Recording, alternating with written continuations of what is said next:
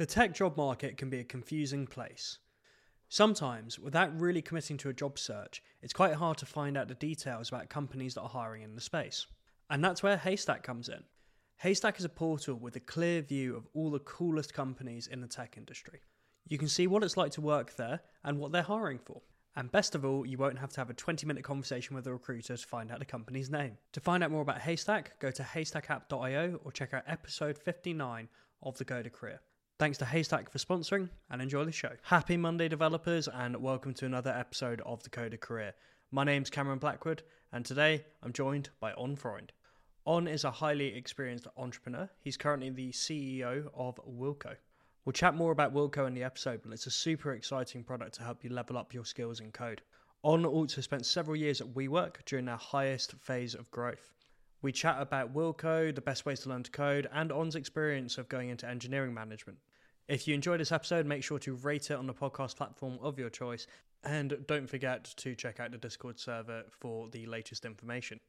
But without further ado, here's my chat with On Freund. Hey On, thanks so much for joining me. How are you doing? Hey, thanks for having me. I'm doing great. How about you? Yeah, not bad, thanks. Not bad. I've made a habit of always introing with the weather on these podcasts, and because I'm in Scotland, it's cold. But as you can see behind me, it is sunny, so I have something to be happy about at least.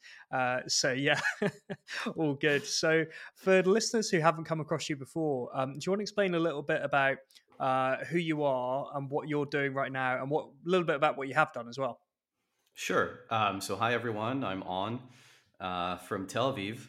I'm the co-founder of Wilco, and I guess we'll have a chance to talk about Wilco later today, but let's say that I spent most of my career in engineering management positions.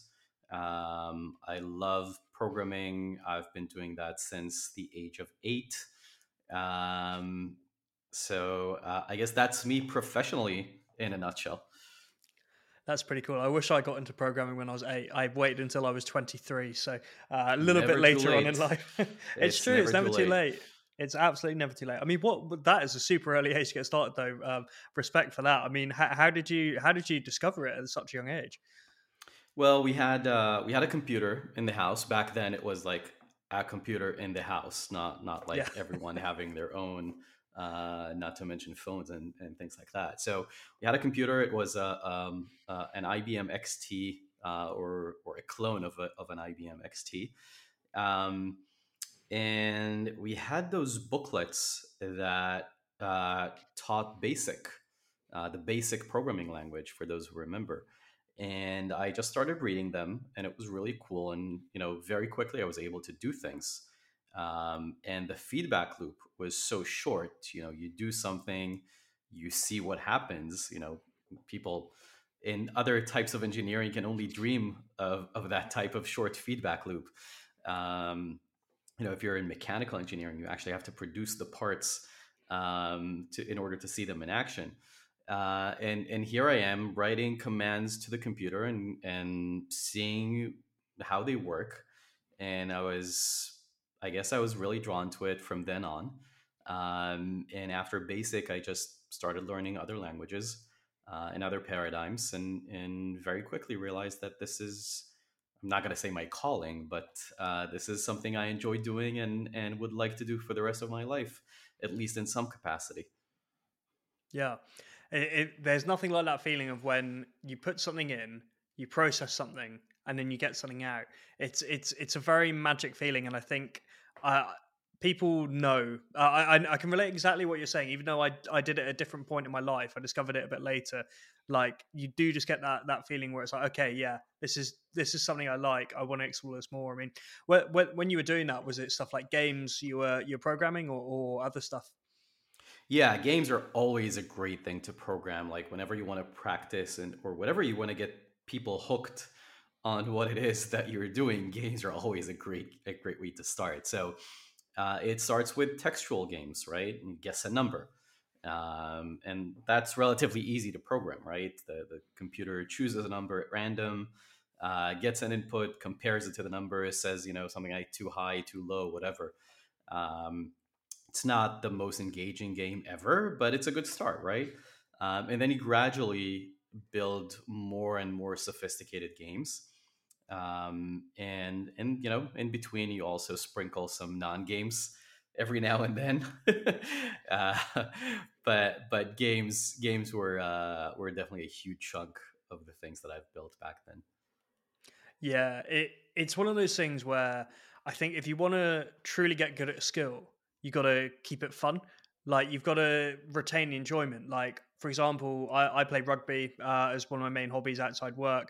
And like, if I was just drilling, running at a tackle bag 100 times, like I would lose the interest. Like, you've got to keep it fun. And like, if we're instead doing a drill where it simulates what it's like to be in the game and you get the rush and you're quickly changing things, like, it keeps it interesting, keeps it exciting. I think there's definitely something behind that, where if you're working on a coding problem you genuinely enjoy, especially when you're younger, like, you know, I've never taught a kid to code, but I'd imagine I wouldn't give them a data structures and algorithms course, right? I'd give them something like Scratch, because yep. you've got to keep it fun. And even as adults, we need to remember that. I think it's easy to forget, and it's one of the best ways to avoid burnout if you're learning to code, I think, is just genuinely keeping the projects you work on fun.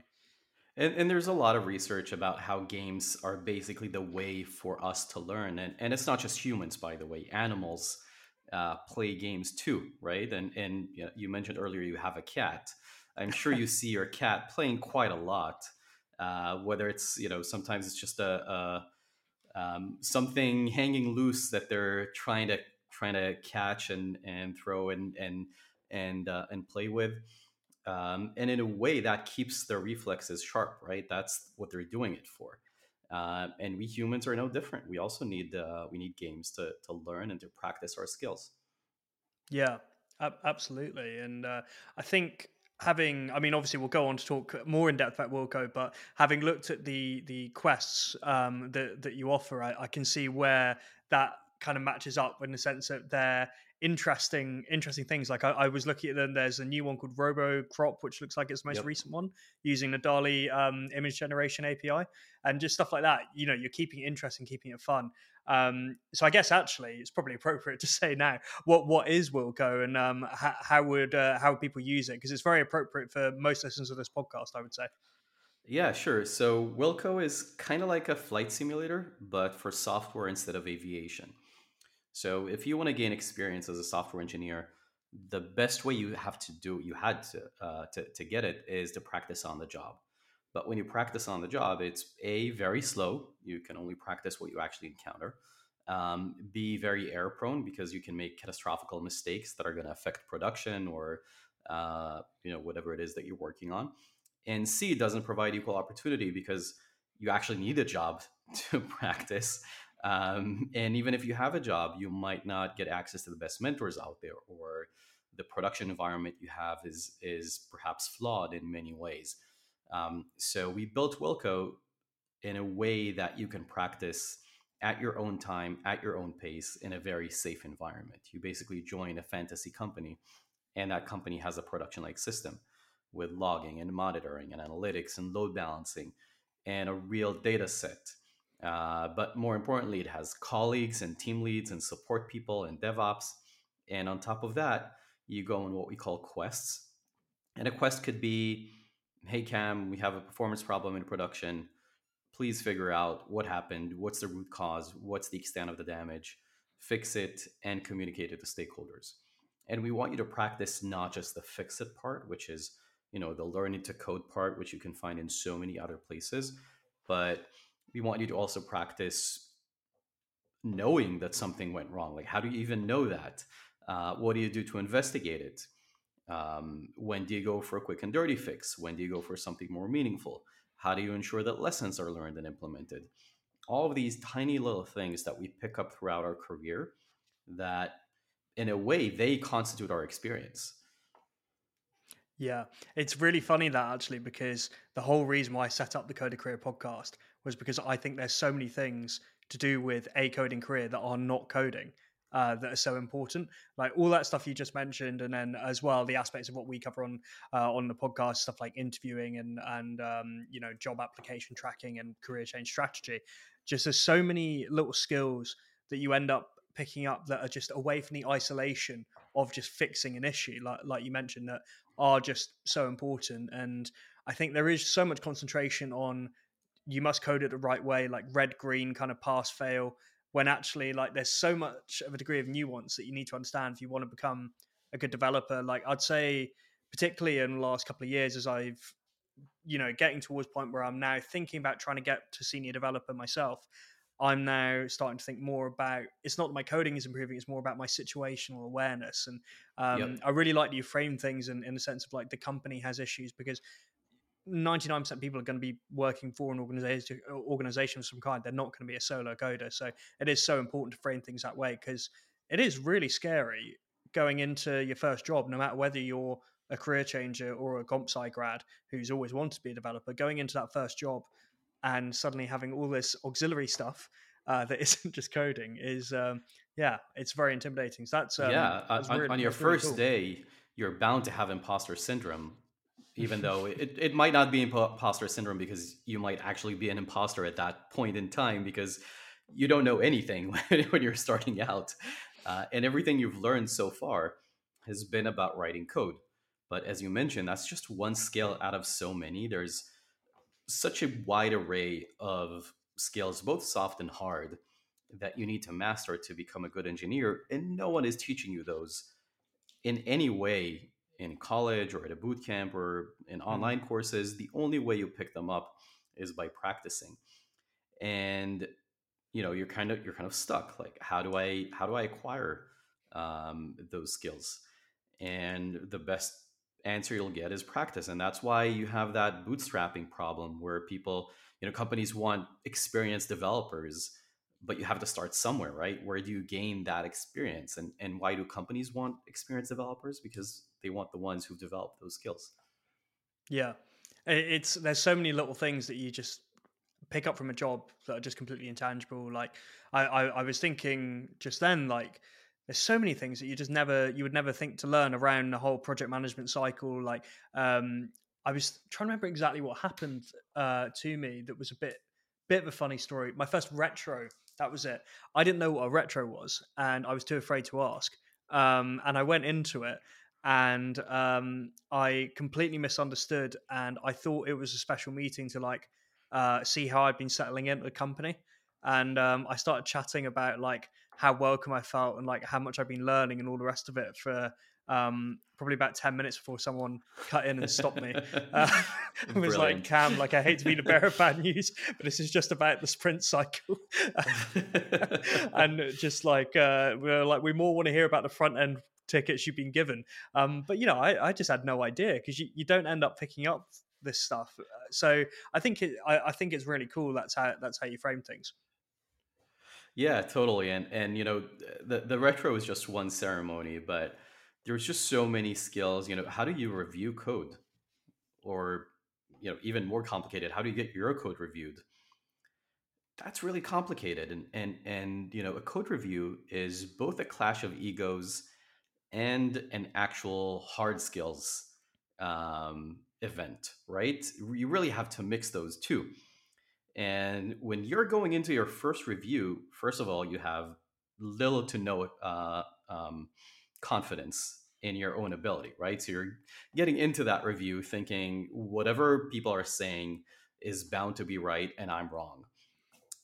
Or maybe some people are too cocky and even though they're pretty new at this, they're just going to say, I know what I'm doing. I'm going to ignore all pieces of feedback, and maybe I'm going to even be a bit snarky about it, right? And you really have to go through a lot of reviews on both sides of the ball to be successful at them. And you know, that's another one of those ceremonies, like a retro, that you have to get used to. But the real truth is, we as developers don't actually do a lot of code writing.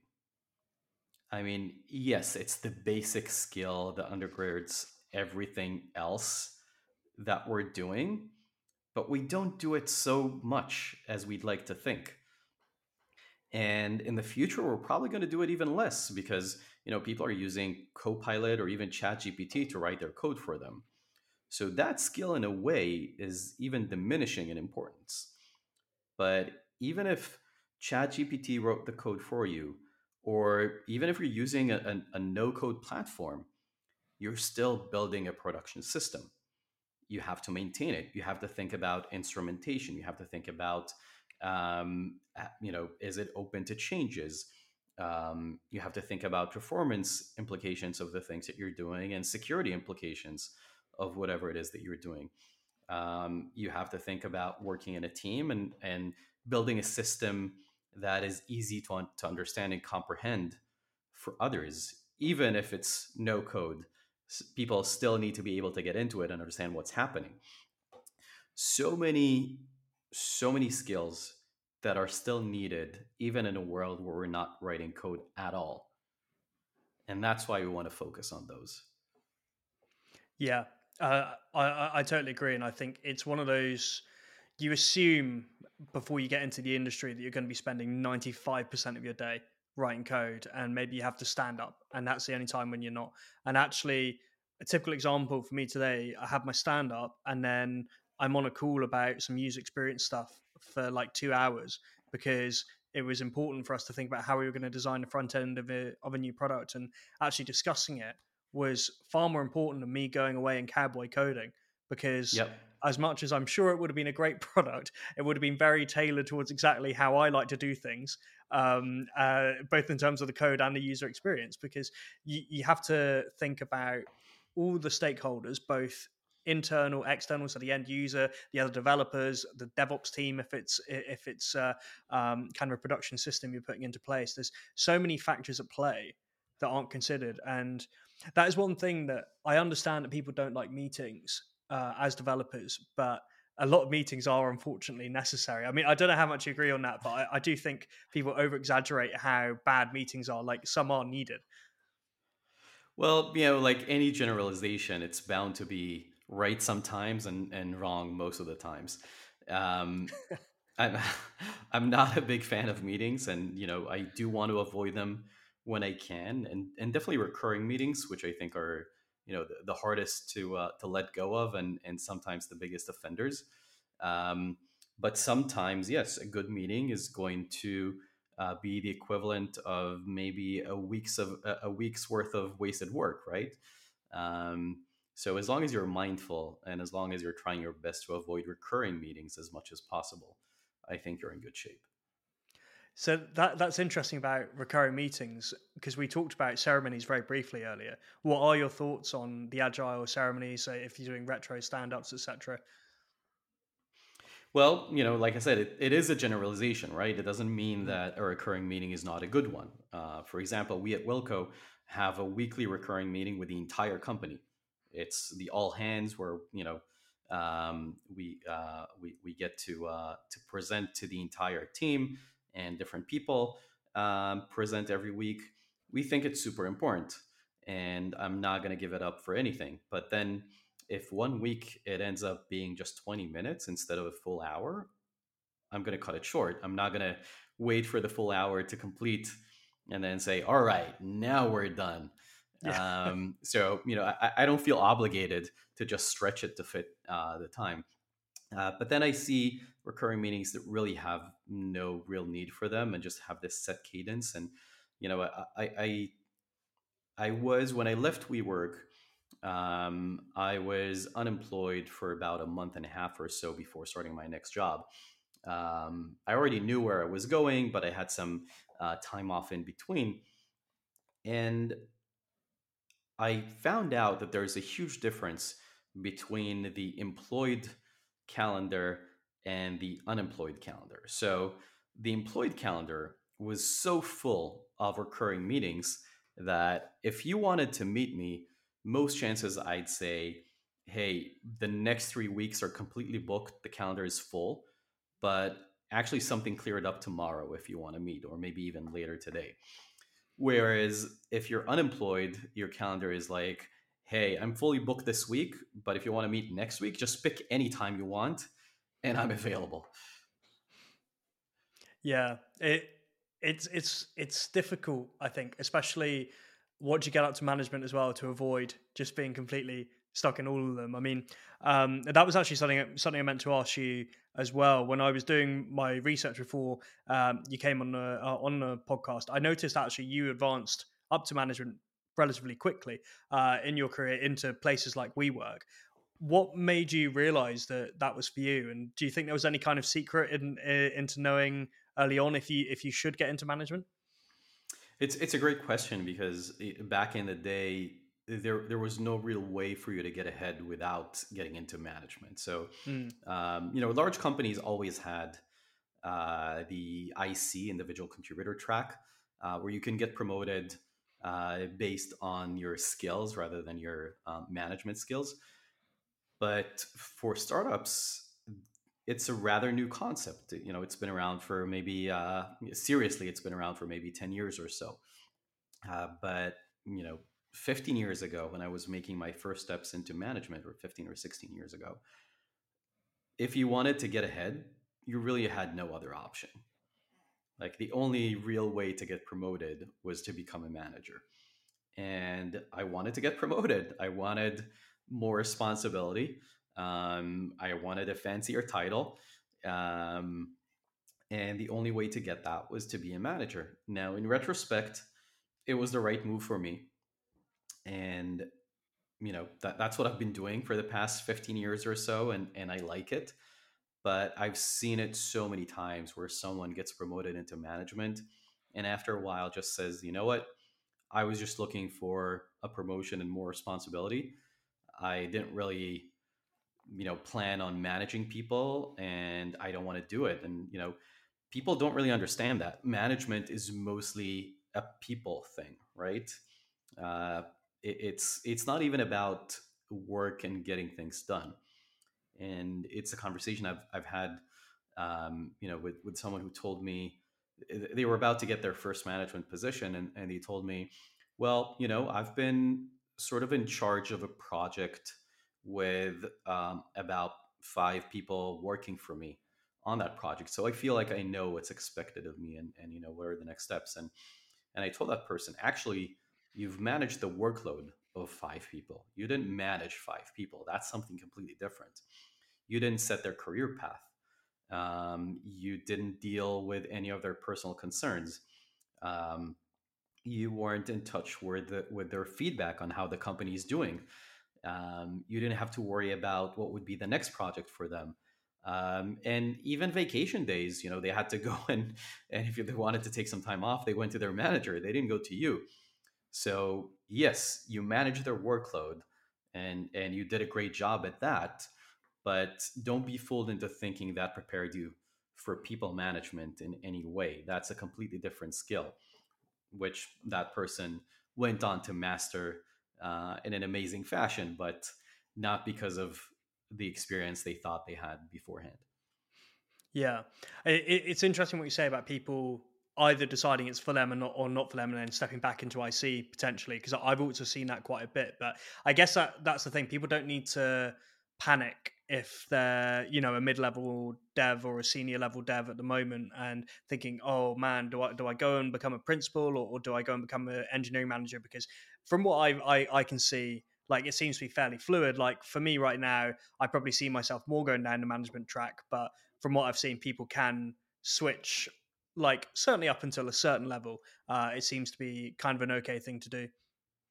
Yeah, and depends a lot on the company, but I've definitely seen, CTOs go back to being ICs, and I'm not talking about just, CTOs in a one-person company. I'm talking about CTOs who had like a team of 10, 15 people, sometimes even more, and decided in their next job that they just want to be an IC and contribute code like anyone else. And I've seen people go down the IC track and at some point say, hey, I actually want to manage. And I've seen that transition happen successfully. So definitely don't worry about painting yourself into a corner, but make sure that you're, whatever it is, you're in a company that appreciates that, and is going to support you in your lateral move from IC to management or vice versa. Yeah. And in terms of even taking the next step on from there, like you've done yourself with being a founder, is there anything people can do if they know they want to do that, eventually be an entrepreneur? I guess you would have learned a lot of places like WeWork, like you mentioned, that are going through hypergrowth. Would you say join a high-growth startup, learn the ropes, and then go and try and do it yourself? Is that the optimum strategy?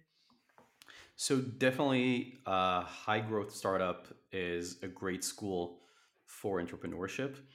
But I think the most important thing about entrepreneurship, especially in the CEO position, is that there are just so many things you need to do okay. So instead of trying to be the master of any one thing, just build yourself out in a sort of breadth-first approach. Accumulate as many skills as you can and be okay at them. You don't have to be an expert in any of them. Just, get to a point where you feel comfortable. And I think that really sets you up to be a founder. Now, as I mentioned, for a CEO, that's even more important, but it's important for any founder, because even if you're the CTO or the VP Eng, you're still going to do a lot of other things that a non-founding VP Eng at a company is just never going to do. So, just make sure that you expose yourself to as much as you can. And the cool thing is that your managers are always going to be happy, or at least most managers are going to be happy about delegating things to you. So, if you come to your manager and say, hey, I want to experiment more with budgeting.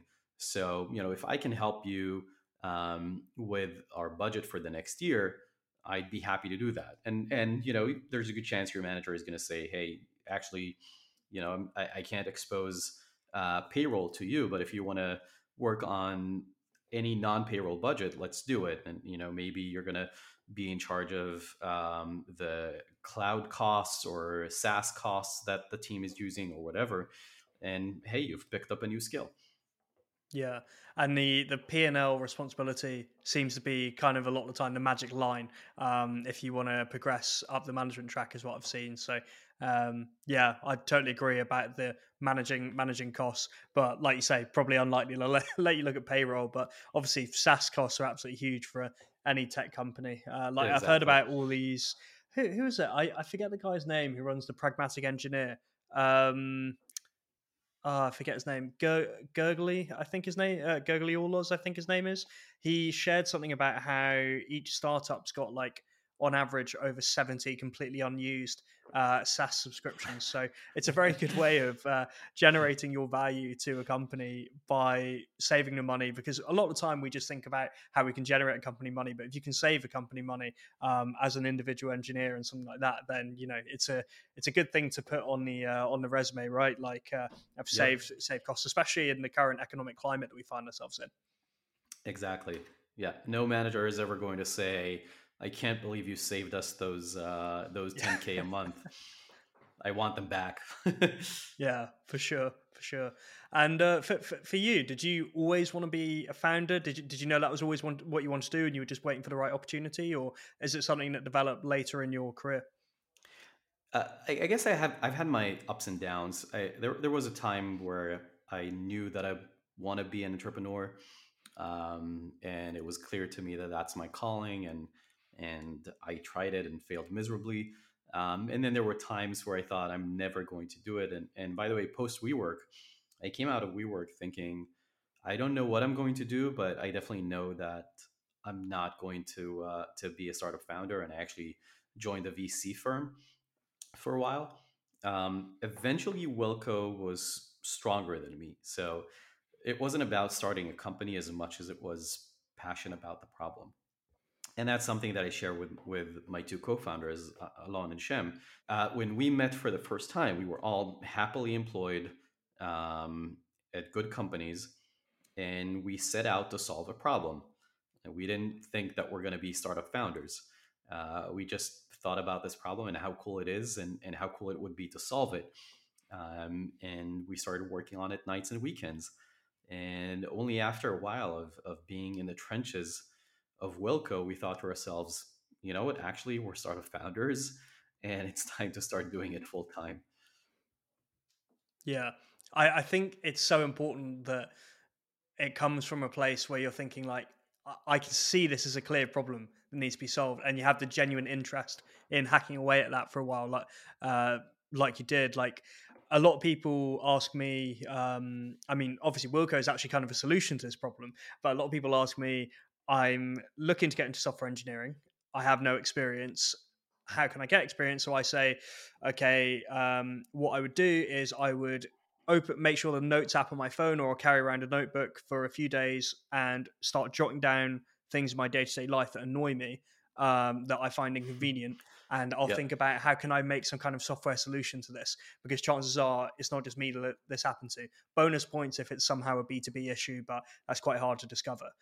So once they've done that, they can kind of draft it down to what's the most realistic one that they're going to be able to handle as a new developer. And then they create a project based off that. And I think it comes from, one, it's good because it's something that's genuinely commercially useful, chances are. And secondly, it comes from a place where they have that desire to solve it because it's a problem that annoys them, no matter how small it is.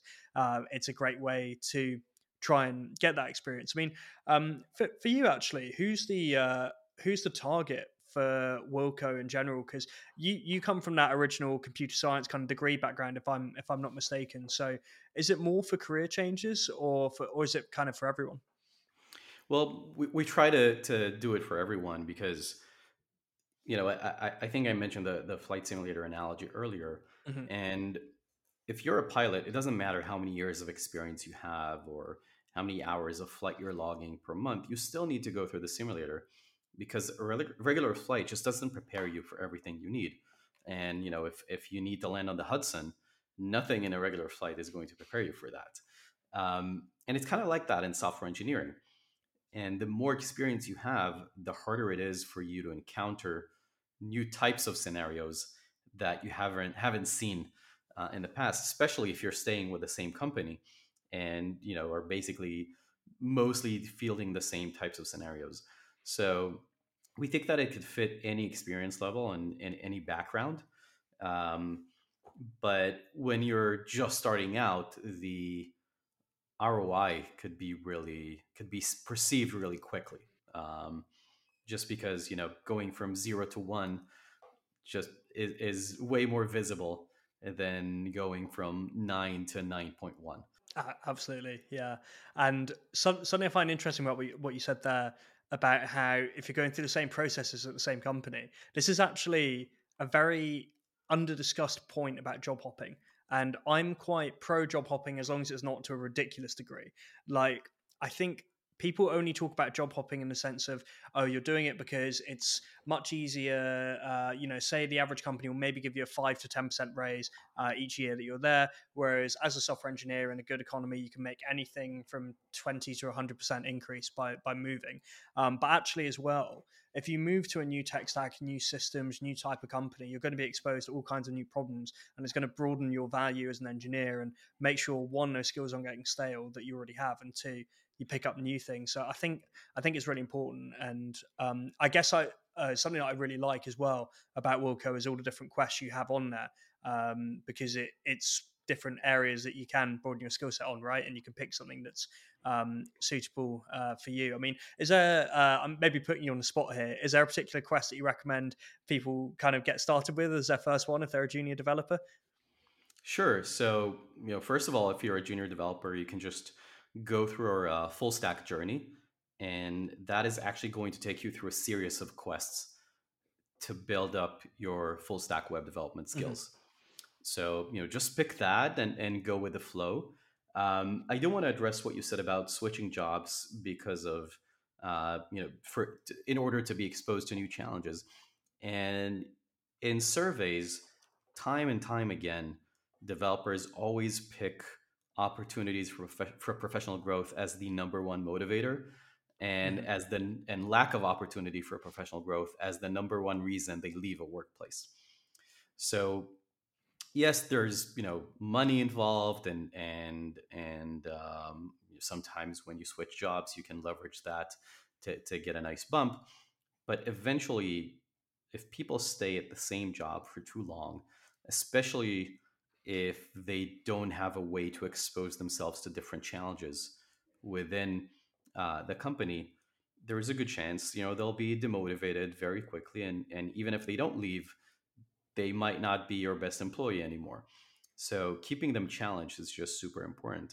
And that's actually something cool you can do with Wilco, because if I'm an employer and I know that, you know, I don't have any new types of challenges for Cam, but I actually have this thing called Wilco, and Cam can practice so many different scenarios on it without us having to actually encounter them, then, you know, maybe I can actually help both Cam's career progression and his engagement with the company. Yeah, it makes a lot of sense, and it's cool because you can have different simulated scenarios as we discussed that, you know, maybe you're either not going to come up against at the moment, either because I don't know if you have any quests about maybe a security breach or a DevOps incident that hopefully you don't have to come across in your day-to-day work, but it's still useful if if you get some kind of exposure to it. And even if it happens in real life, you know, there's going to be maybe a handful of people dealing with it. What about all the others? How are they going to learn from this? So what would usually happen in a team is you'd write a postmortem document, and there's going to be a lot of thought and effort going into producing that document. But once it's done, it's going to get thrown into the archive and no one is ever going to read it again. But if you build a quest on top of Wilco and you capture that experience, then people not only can relive it, they would hopefully want to relive it because it's going to be interesting and fun and going to be a game like we talked about in the beginning. So, you know, you can do that, and people can also choose to play it in different ways again and again. And that way the entire team is learning from it and not just one person. Yeah. It's an interesting point there that you can kind of bring multiple people in rather than just leaving it to a handful, like a squad, to just deal with it right at post-mortem. It's probably not going to be looked at. Even if you say you are, chances are some more important work's coming up. And then we all know how it is with software engineering work. There's always something more important than some kind of process that, you know, you have all the best intentions to go and look at it and learn from it, but it often ends up not happening. And the other thing I wanted to ask about Wilco actually was, is there any particular tech stack that you favor, or is it agnostic in terms of what you can approach the tasks with? So if you're using the quest from the catalog that was built by Wilco, you have a choice between several stacks. You can choose Node.js or Ruby or Python as your backend language. You can have a relational database in Postgres or a document database in Mongo. But if you're building your own quests, the sky's the limit, and any tech stack that you want can be used. This was something I wanted to ask you about, actually. So I was checking this out on Wilco earlier. You can build your own quest. Is that open to anyone? And then you can either make it publicly or privately available. How does that work? Yeah, you go on our SDK website. You have the documentation for it. You have examples of quests. You can definitely build your own. And at the end of it, you're going to send it to us for a review. There might be a bit of a back and forth with feedback. And then at the end of it, it's going to make it to our quest catalog. If you go to our catalog, you'll see quests by the community. And there's a handful of quests over there already, you know, by just people who've built them. Yeah, that's really cool. I like that. It's kind of the open source spirit, which is really cool. And in terms of languages, actually, again, maybe putting you on the spot here. Do you think there's any particular tech stack that a new developer, particularly career changers, should think about learning if they want to get ahead over the next few years? Well, you know, first of all, I always like to say that stacks change, so you definitely shouldn't be tied to any specific stack. Just, you know, go with what works best for you, but make sure that you learn the fundamentals so that you can switch stacks if you want to. I think the most important stack to learn today is probably JavaScript all the way. First of all, because, you know, in a single language, you can learn both the front end and the back end, which you can't do with any other language. And Node is extremely popular as a back end environment. So I would say start with that. But my personal favorite, I have to admit, is Ruby.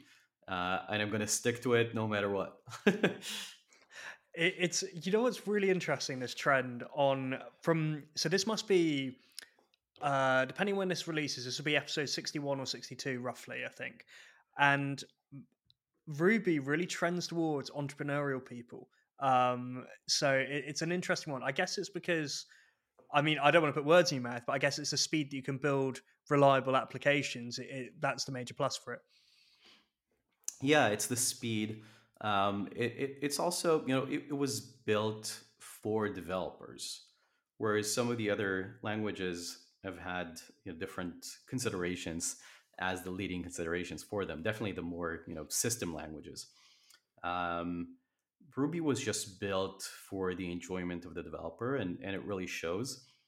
And I also think it has a great ecosystem in the sense that you can just start doing things without having to think too much about it. Some people would say, oh, there is so much, you know, magic happening behind the scenes. You're not learning anything. You're not doing anything. And I can understand that criticism. But on the other hand, you can just start doing and getting things done and experimenting. And eventually, you know, there's no replacement to hands-on experience. You know, that's our whole premise at Wilco. And Ruby is the language that just allows you to start playing around with things in the quickest way possible.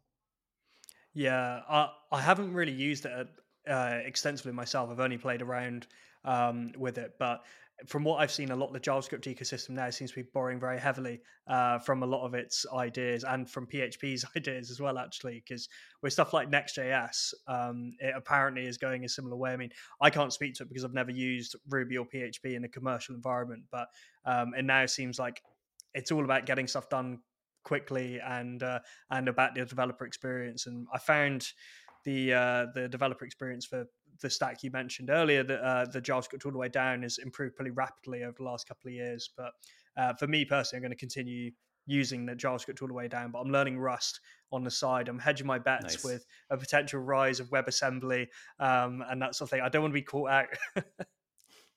Nice. Yeah. Adapting is the most important thing. And you know, there used to be a saying that you should learn a new language every year. And I would also say pick up as many paradigms. So, you know, learn functional programming and object-oriented programming and compare the two and see if you have a language that actually supports both of them and lets you do both. It's not going to be purely functional if it supports both, but, you know, just experiment with those things. Just do. Like, that's the main message here, I think. Just start doing, and that's why I think Ruby is perfect. Like, if you put me in front of a JavaScript stack, the first thing I'm going to do is start, you know, trying to answer so many questions. Should I use this or that? Whereas if you put me in front of a Ruby stack, I'm just going to get stuff done.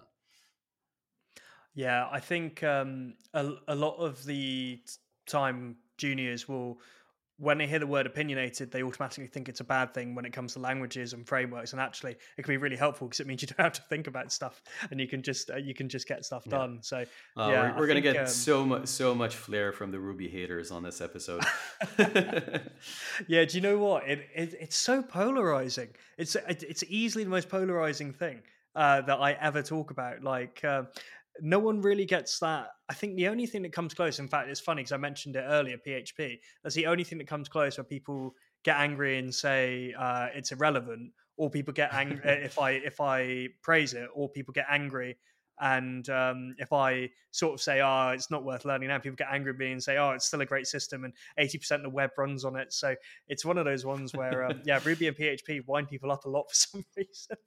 Yeah, and eventually, you know, obviously the cliche goes that different languages fit different use cases, but it's absolutely true. and you shouldn't confine yourself to just one. And like I said, you definitely shouldn't confine yourself to just one paradigm.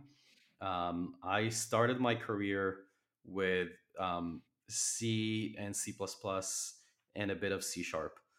After learning, doing mostly Java in college, and then mostly C and C++ and C Sharp in my first and second jobs.